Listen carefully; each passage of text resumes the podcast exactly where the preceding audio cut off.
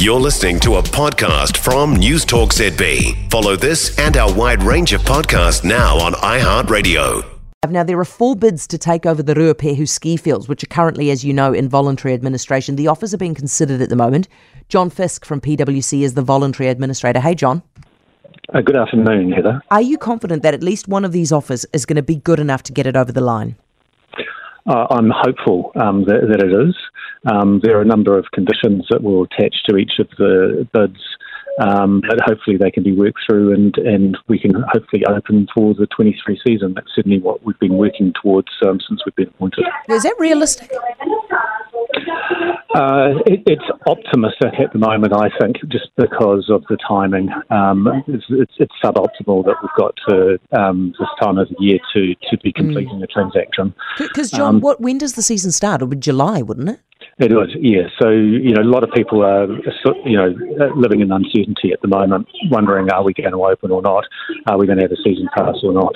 Um, but, you know, the, the key thing is um, doing everything we possibly can to open for the season because the alternatives are, not very attractive at all. What are the alternatives? Well, um, uh, possibly going into liquidation, uh, the, you know, the mountain closing, uh, or going into um, some sort of hibernation. But um, all of those have, costs to them. Now, there's a whole lot of businesses, and particularly around Ohakune and, and, and National Park, that rely on um, the ski fields. There's employ- employment issues um, for you know, up to 450 people at the peak of the season that will be at risk.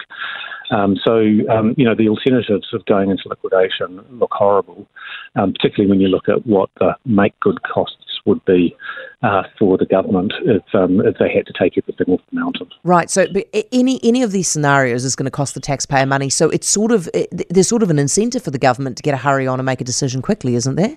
That's right. Yeah, all options lead to some sort of cost, um, and um, and I guess it's uh, you know what what is the, the, the best outcome uh, and positive outcome for everyone, uh, in, including the government. Are all of the offers from New Zealand? Uh, yes, they are. John, thank you very much for that. John Fisk, voluntary administrator from PwC. For more from News Talk ZB, listen live, on air, or online, and keep our shows with you wherever you go with our podcasts on iHeartRadio.